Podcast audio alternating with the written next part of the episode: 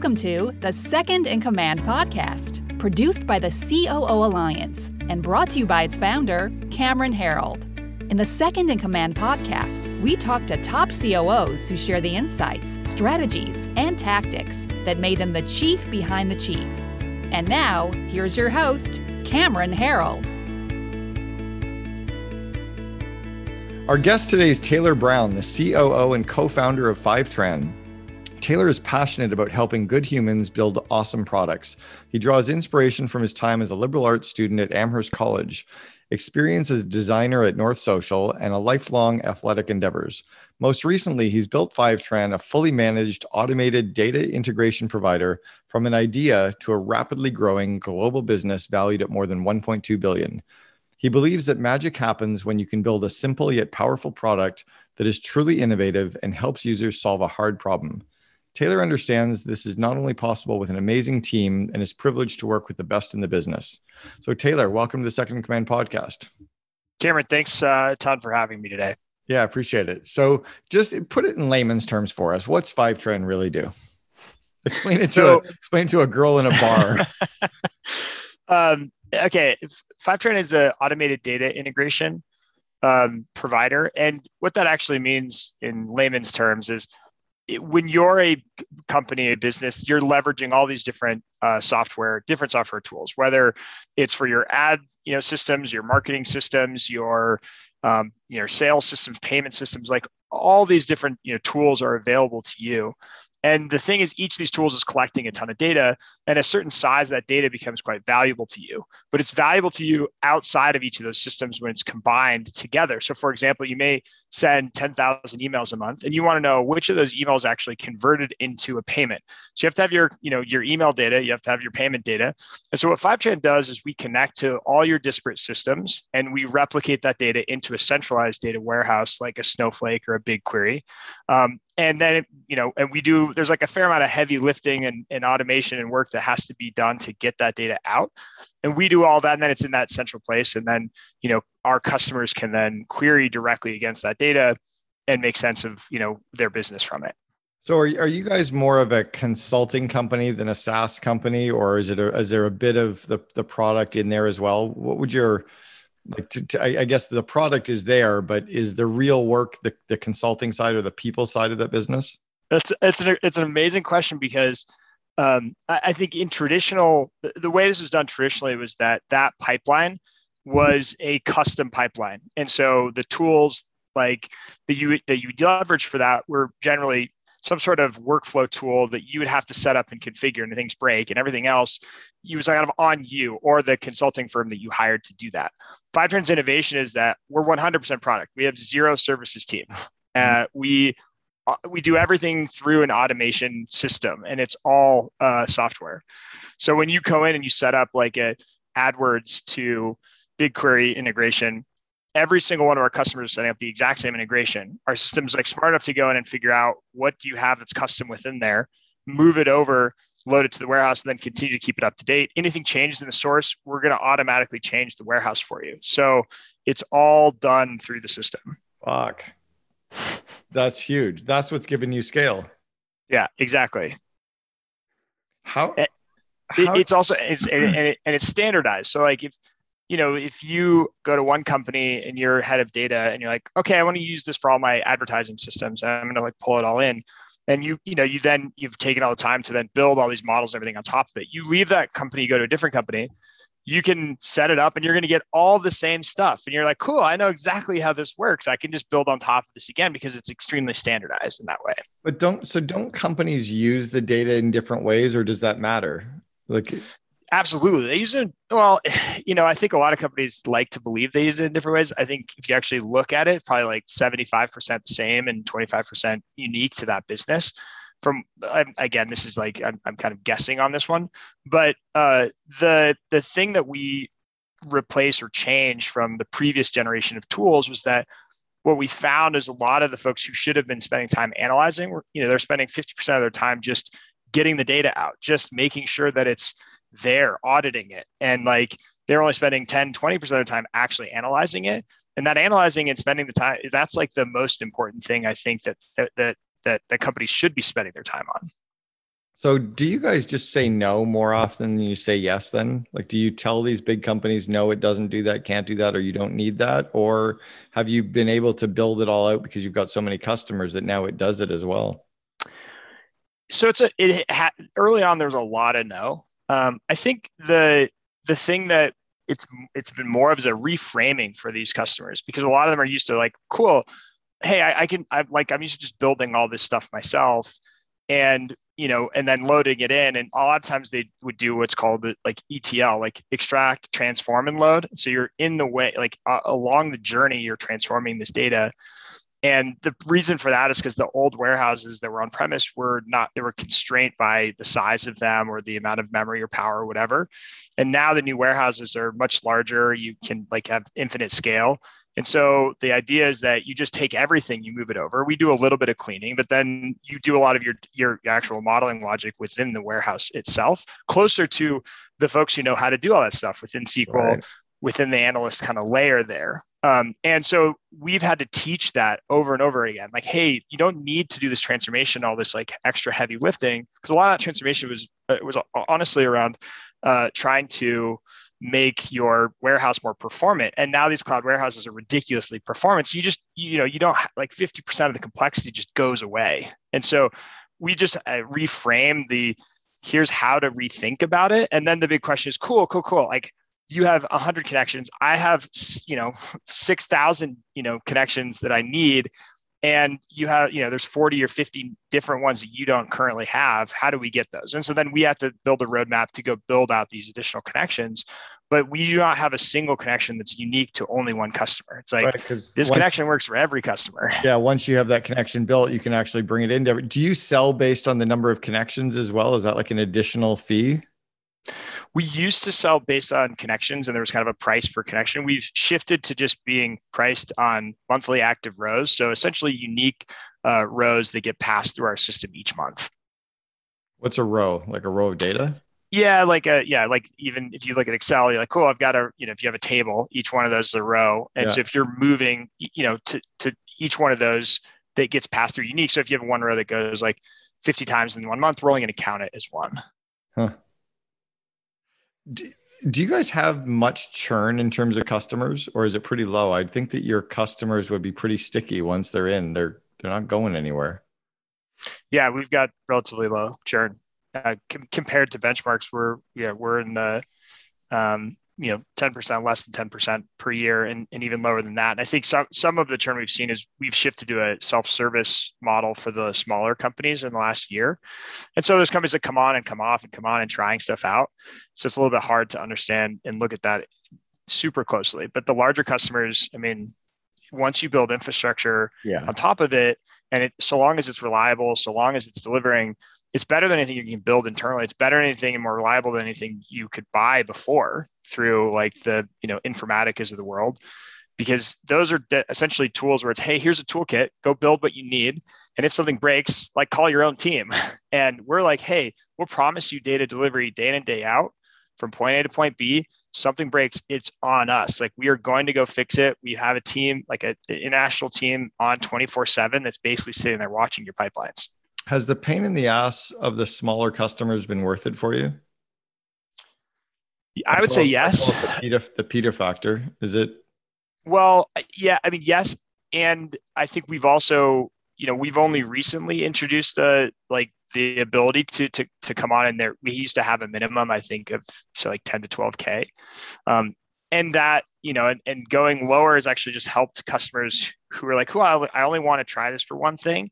Like we we see it as more of like a try before you buy.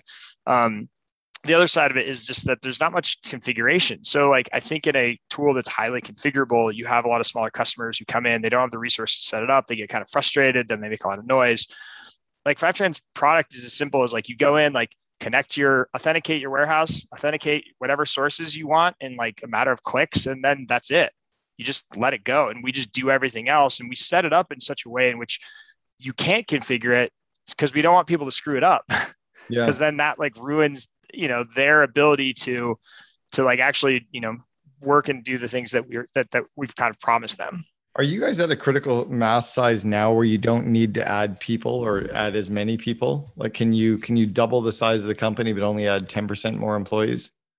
We're not quite there and mainly I think that's partially because we're we still have a lot of R&D that we're doing. Um, you know, we're built we're innovating a ton right now, both in terms of new connectors as well as in terms of a couple new products that we're, we're we'll be releasing later this year. Um, and then on top of that, our go to market has spread globally a lot. And so there's a lot of areas that aren't as efficient. Like EMEA is not as efficient as the US, APAC's not quite as efficient as the US. Mm. And so as we're building those out, um, you know, it, it, everybody's not quite as efficient, but I am at, but we are starting to to slow down that, and and every year we get a little bit more efficient. So our revenue per head count continues to rise, and I think by the time we go public, we'll be in a, a very good place in the next two to three years. I was just speaking to somebody yesterday and I gave them four data points they need to start measuring in their growth. And it was revenue per employee, gross margin per employee, profit per employee, and then salaries as a percentage of revenue. Do you track any numbers like that for efficiency or are you worried about efficiency yet? Yeah, we track a bunch of those. We look at rule of 40. We look at um, you know, we look at CAC and CAC by segment, CAC by region. Um, you know, we are looking at a bunch of those. We we do have we've we've set up a like a global scorecard. I think of it as the like gaslight for the the vehicle. For so we've set up a, a scorecard of ten metric, ten or twelve metrics for the whole company and then we have one for each func- uh, each function as well. And so it's like cool like here's the key things we're looking at like for marketing it's stage ones it's cost for stage ones it's cost for uh, um, for stage zeros you know it's like okay how are we doing against this? Did you hit that number? Are you within the the cost for that that we were expecting? Um, and those just kind of help to say cool like you're in the right you know realm here or no something's wildly off. And so we're looking at that every quarter and saying all right you got nine are good and three are off. Let's take a look at those three. You just you just said something that I wrote about in my first book, Double Double, on on dashboards, and I talked about that the leadership team needs their one dashboard with ten or twelve metrics, and then each business area needs their own dashboard. How did you just kind of like a car? Like I don't need to see all ten thousand data points that the that the computer is tracking, and I need to see the gas right in front or the speed right in front of me, and then mm-hmm. the gas can just light up when I'm less than an eighth, right? How did you decide which metrics the leadership team would be looking at, and when did you start putting those kind of dashboards in place?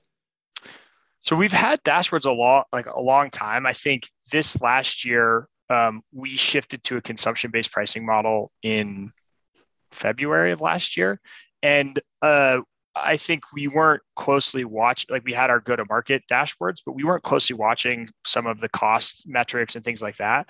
And so certain things tanked because there was this big shift. And I don't think we were keeping a close eye on it.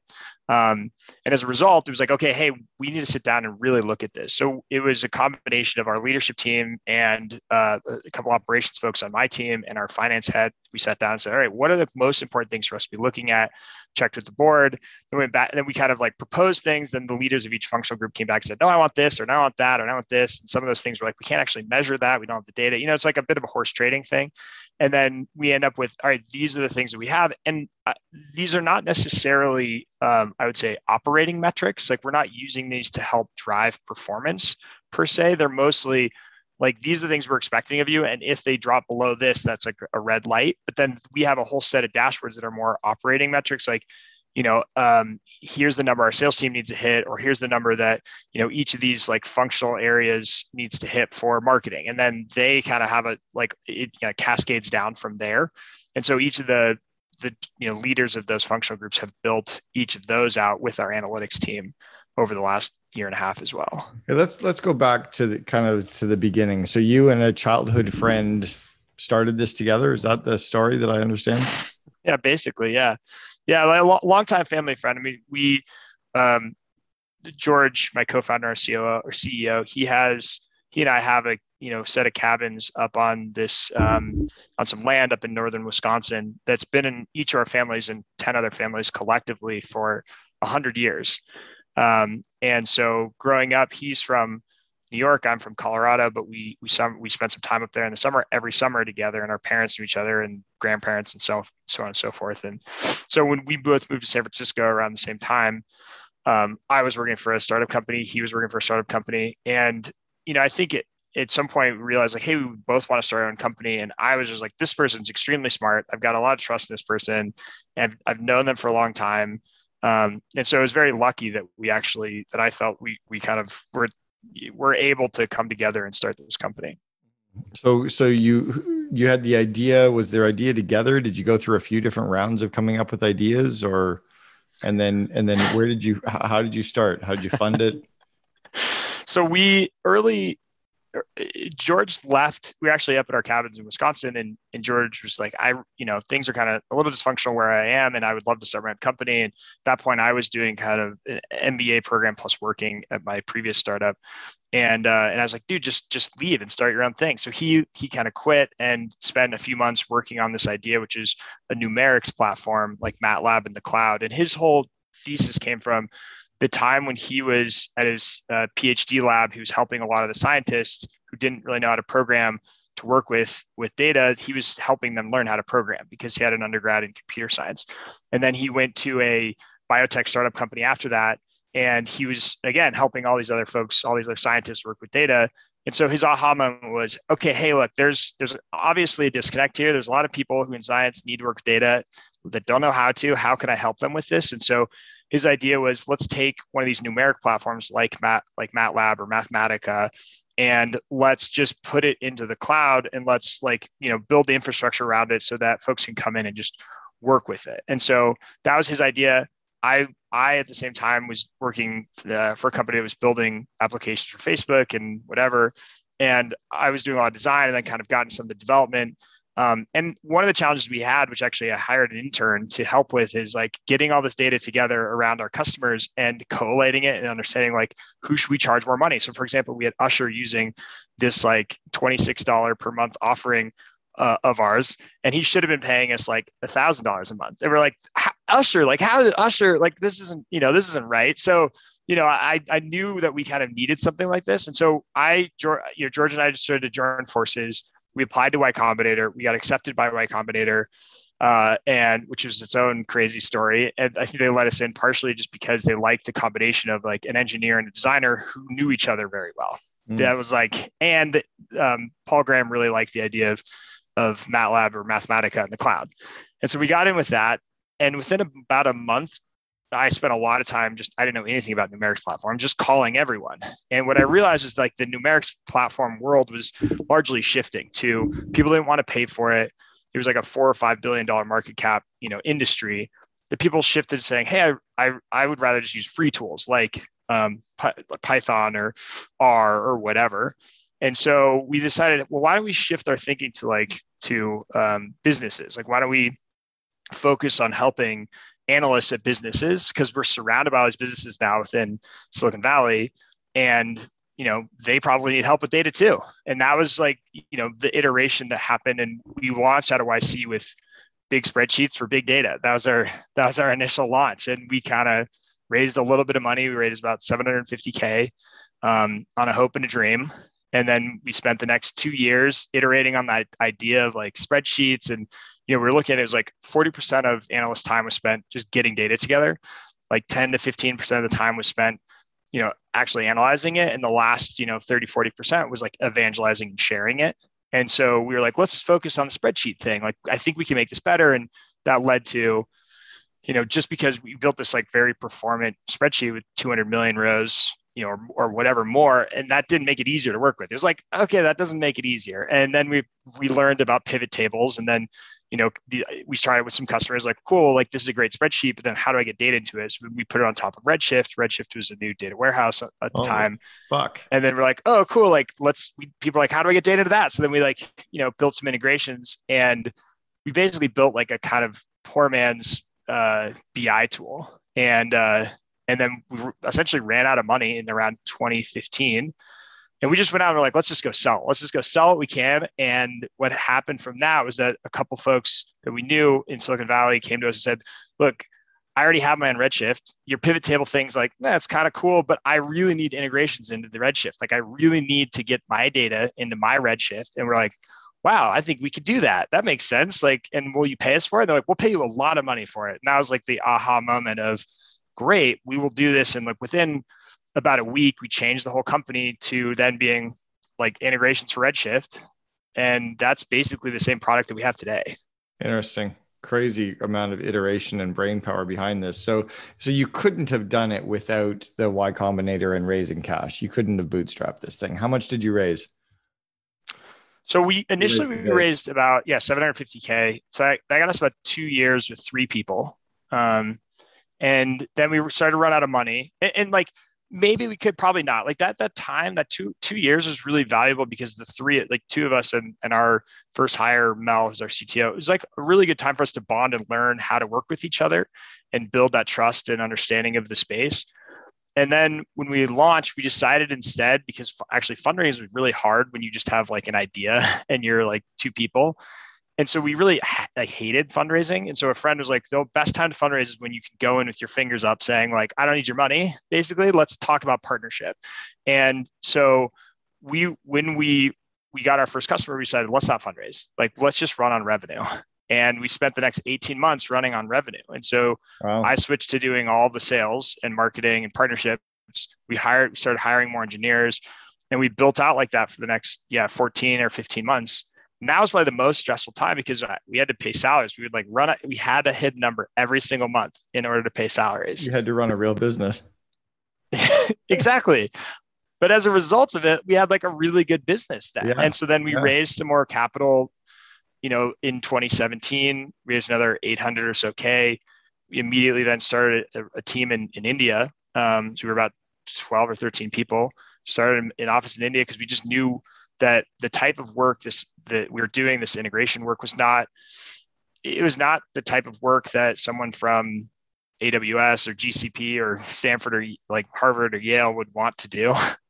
So we needed to find a group of folks who were interested in this and, and how can we make it interesting? And so then we kind of scaled from there. So how much have you raised to date? One and a half? Oh, we're, we are 163 million raised now. Okay. So at some point after those tiers, we raised about, yeah, eight, 800 then we raised another 1.2 about a year later then we raised a year later we raised 15 and then we raised uh, 35, and then we raised 100 uh, this last year. So how so much? We, of, how yeah. much equity have the two of you guys got now between the two of you? We still, I mean, I, I think it's somewhere around 25% still. So decent. Yeah, I mean, we we because we had this first few years of raising on on on or like not raising, we didn't dilute a whole lot. Yeah, I think that's probably one of the smartest things you did, isn't it? for sure. I mean, Absolutely. There's probably there's probably hundreds of smart things, but like that, I think that's. I used to coach the. Um, well, I didn't coach them. I led the strategic planning for Hootsuite about eight years ago, and I got Ryan and the leadership team at Hootsuite to drive towards profitability because I said the only way you're going to build a real business is to build a real business. Like you can't you can't just build or bust build it. At some point, you need to have revenue and gross margin and profitability. Um, and you guys doing that in early days would have given you some of the rigor that that I think has allowed you to really scale today. What's absolutely what changed when you were doing the funding rounds? And by the way, do you know a company called InfoTrust at all, or a data analytics company? I, I don't know them, but they're they're. I mean, it's a relatively large space, so there's a lot a lot of folks in it. Um, yeah. Do the, do the analytics companies use your tools, or do they they do? Absolutely. I mean, a, a lot of them are a lot of the ones we partner with are more of the I would say general purpose uh, analytics companies. So like Tableau or Looker or Sisense. Um, yeah, these guys do analytics for some of the big brands. I'll I'll ping them and see if they if they know you or if they should be introduced. But I used to coach them. They're about 80 employees. They're the number one company to work for in Cincinnati. Um, but they just do analytics work for big brands. I'm curious whether this would be helpful for them. I think that honestly, so one of the areas we've actually started building is a an OEM offering for specifically that and for mm. a hmm. lot of the bigger brands and a lot of times they work with other companies uh, and so we we definitely started to grow that. I'd love an introduction. Yeah, I'll I'll ping them and um, and they're I coached them for a couple of years and then they're COOs in the COO Alliance too. So I'll find out if they if they know you guys or or should be introduced. So what what changed for you guys as a company as you started to raise money and what were some of the lessons um, that that you learned that maybe you would have done differently as you were raising the first couple rounds? So I think that um, the biggest thing was early on we were like let's just keep make let's just keep driving this as a like trying to be a profitable company and then we raised a little bit. We're like, okay, let's see if we can make like make this efficient, right? Like I think we had this weird belief we'd seen a lot of companies around us where people just raise tons of money and we're like the profits will come and we'll figure it out and they never did and and so we were always scared. We're like any amount of money we raise we want to be able to make up for it and get back to profitability. So that was every round even through our a when we raised mm. our a it was like okay cool we're still at a place where we could pull back growth and we could get to profitability. But at every round it was like well there's an opportunity for us to continue to grow really fast and we should probably go hire more people. And if we do i'm sure we can actually get the revenue from it. And so we got a little bit more uh, confidence with with you know, taking on a little bit of cash and then we took a little bit more and then we like took a little bit more and i think it was really the it was the last round that we felt uh, like you know what? At this point we are like we're committed to going public fully and now it's just about how do we have the right partners? How do we make sure we capitalize the business correctly? Um, not dilute not uh, not over dilute not over raise and you know and still you know drive the business to a place where also we can get back to profitability because we're going to have to at some point especially as we go towards public.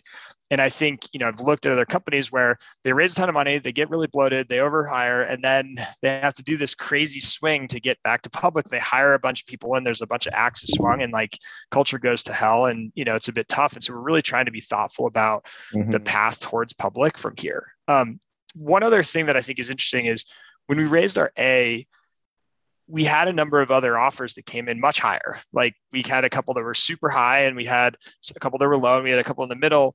We really optimized for for adding a partner that we, uh, you know, a human that could add to our board that would help us through those that phase of our business. So we added Ilya from Matrix Partners, and he he just like a really great cultural fit for us at that at that time of the business and and today. Um, and so the other, we had one other earlier board member who we brought in through the seed, who is a little bit frustrated, like, hey, you know, we could get a much higher valuation. What are we doing? And and we said, look, we're not on the treadmill yet. Like, we don't really want to fully try and go and maximize value and and put ourselves at this really high expectation. We want to raise capital and get the right partner so that we can make sure we're getting the like you know r&d part of our business in place and really like getting the right founda- foundation and another great person to just give us advice a mentor. Um, and so that worked. And the same thing actually happened the next one with a16z you know there was there's always been people who've come in at higher valuations but it's kind of like we really wanted a partner who knew enterprise super well. So we brought in,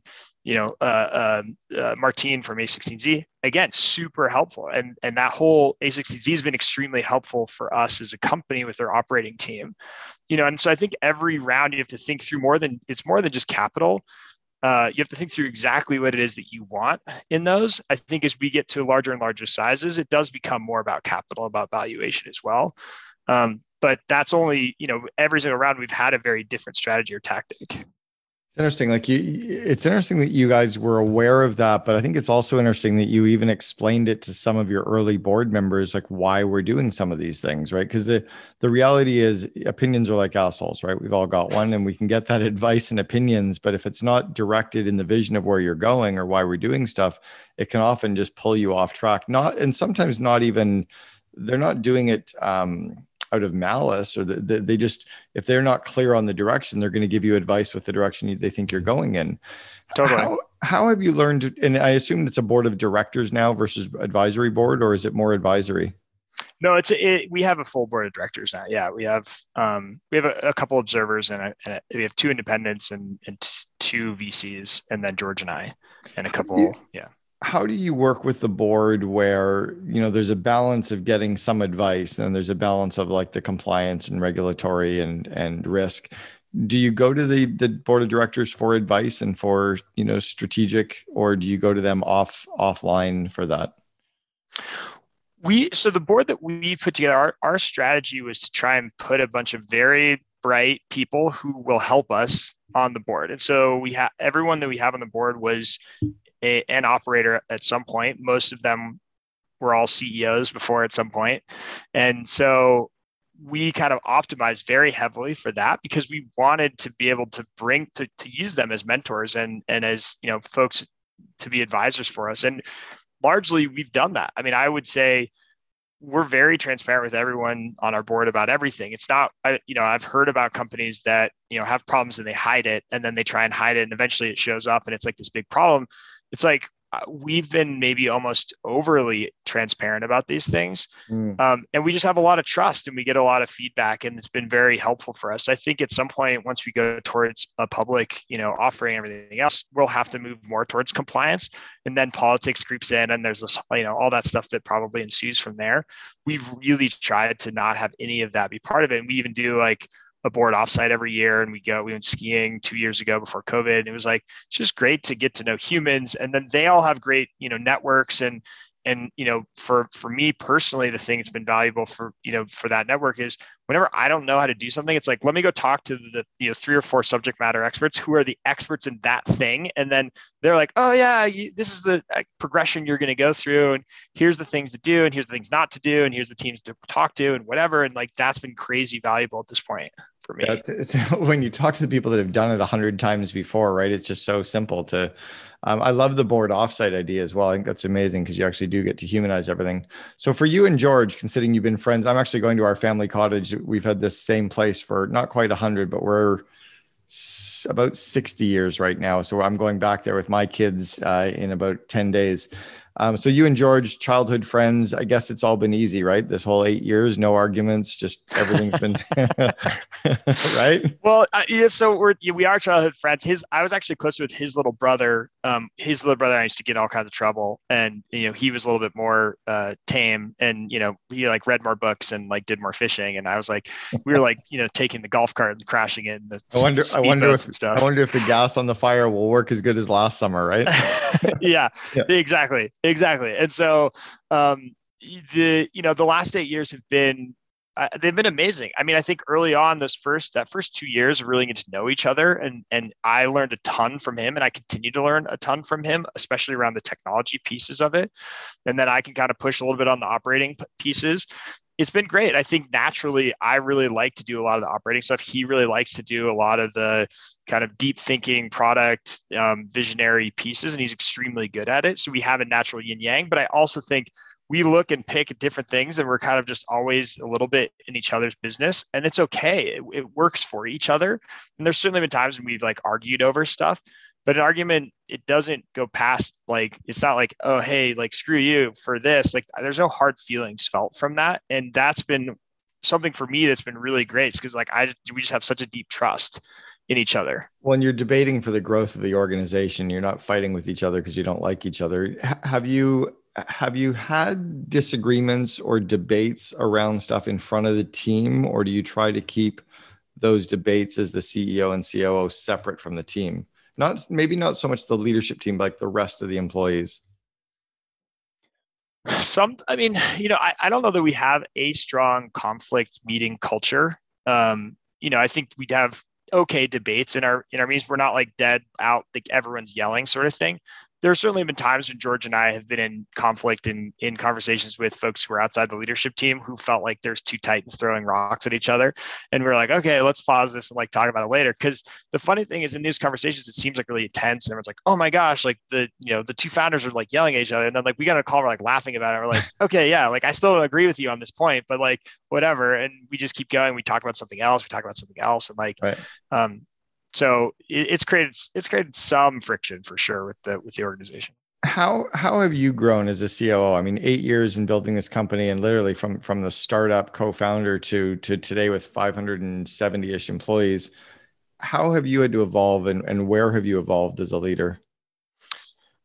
It's so there's been so many different. I mean, early on it was like I had to learn how to build. I literally learned how to code. I coded all the like front end. I like got really deep into that, and then and then I switched had to switch to becoming like a sales leader and just doing all the sales. So I, you know, did all of that, and then it was like marketing, and I started hiring, and, and it became this thing where like I'd be like, we need this. Let me go learn how to do it, and then like let me hire someone to do it, and then like grow from there. I think, um, I ref- in reflecting, I think there's a lot of founders who realize they don't like the operating piece that much, and at some point they're like i just need to like i'm out like i'm either going to leave i'm going to go start something else because that's what's exciting to me or whatever i think i've been fortunate that i actually really like the operating piece like the things that that i enjoy are I like competition, I like people, and I like building stuff. And so Mm. like I was actually a sculpture major in college, and I had played a lot of sports. And so it was like the combination of like sports and like sculpture were like great. And then you know now it's like okay i'm building not just the product but i get to help build teams or we're building structures or processes or i'm helping build careers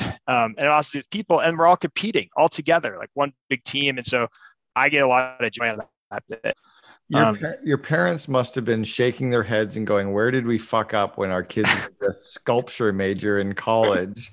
With with the, I imagine the other four people who chose that same major in the entire planet. Yeah, it was actually it was just me. Uh, I mean, it was a fine arts, but I was the only one who did thesis in sculpture. Well, it's kind of funny because my, my mom's actually an artist, but she was always like, "Ah, you're not gonna make much money doing this." My dad's a lawyer, so he was like, "Yeah, do whatever you want." Um, and I, you know, I think I kind of realized over time that like art wasn't a competitive enough, nor did it deal with people enough for me to be a long-term career. And then I looked at architecture and that wasn't quite right. And I looked at industrial design and that wasn't quite right. And then I got a text somehow and I was like, this is freaking amazing. Like, how did I not know about this earlier? So you are, and you are building something. Have you ever read, by the way, the book "The Agony and the Ecstasy"? I've not. read it it's about michelangelo it's a it's the story of michelangelo and you know all of his sculpture that he did and the paintings and the design and him and leonardo going into hospitals and stealing bodies to understand the to understand the human body so he could carve the michelangelo and the pieta and i when i toured italy 30 years ago i i went and saw as many of his sculptures as i could see after reading this book it's a fantastic story No, I, I will definitely read it. I, and in college, I did study a bunch of Michelangelo. is just such an amazing, interesting human, but very amazing. incredible And like I- at the end of his I had- life, like I had no like- idea. Well, I had no idea he was a sculpture. I thought he was just the painter, right? And then, right, and I found out in the book. I'll I'll do this, and we'll go back to the interview here. But uh, Leonardo and Michelangelo competed to see who was going to paint the Sistine Chapel. Leonardo painted one wall of the Sistine Chapel. Michelangelo painted the other as a competition. Leonardo used a heater to try to get his glaze to, to um, seal faster, and he burned the bottom of his painting, which is why he lost out to Michelangelo. And that's how Michelangelo painted. I'm like, that's so fucking cool, right. why don't we know this shit, amazing. right? Yeah, Yeah. yeah, yeah. yeah. and and It's- also yeah. so stupid, right? Like they had a contest to see who's going to win. Like really? Um. Anyway, all right. Let's go back to the 22 year old. We got the 22 year old Taylor. He's graduating from college. He's going to start off on his career. What advice would you give yourself back then?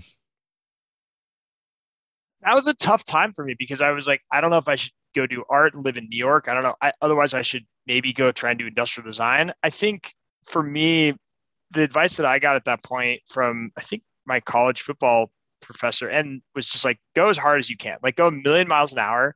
Eh, Just pick something, even if you don't know if it's perfect. Just go a million miles an hour at it until you either like it or you don't. Then you go a million miles to something else.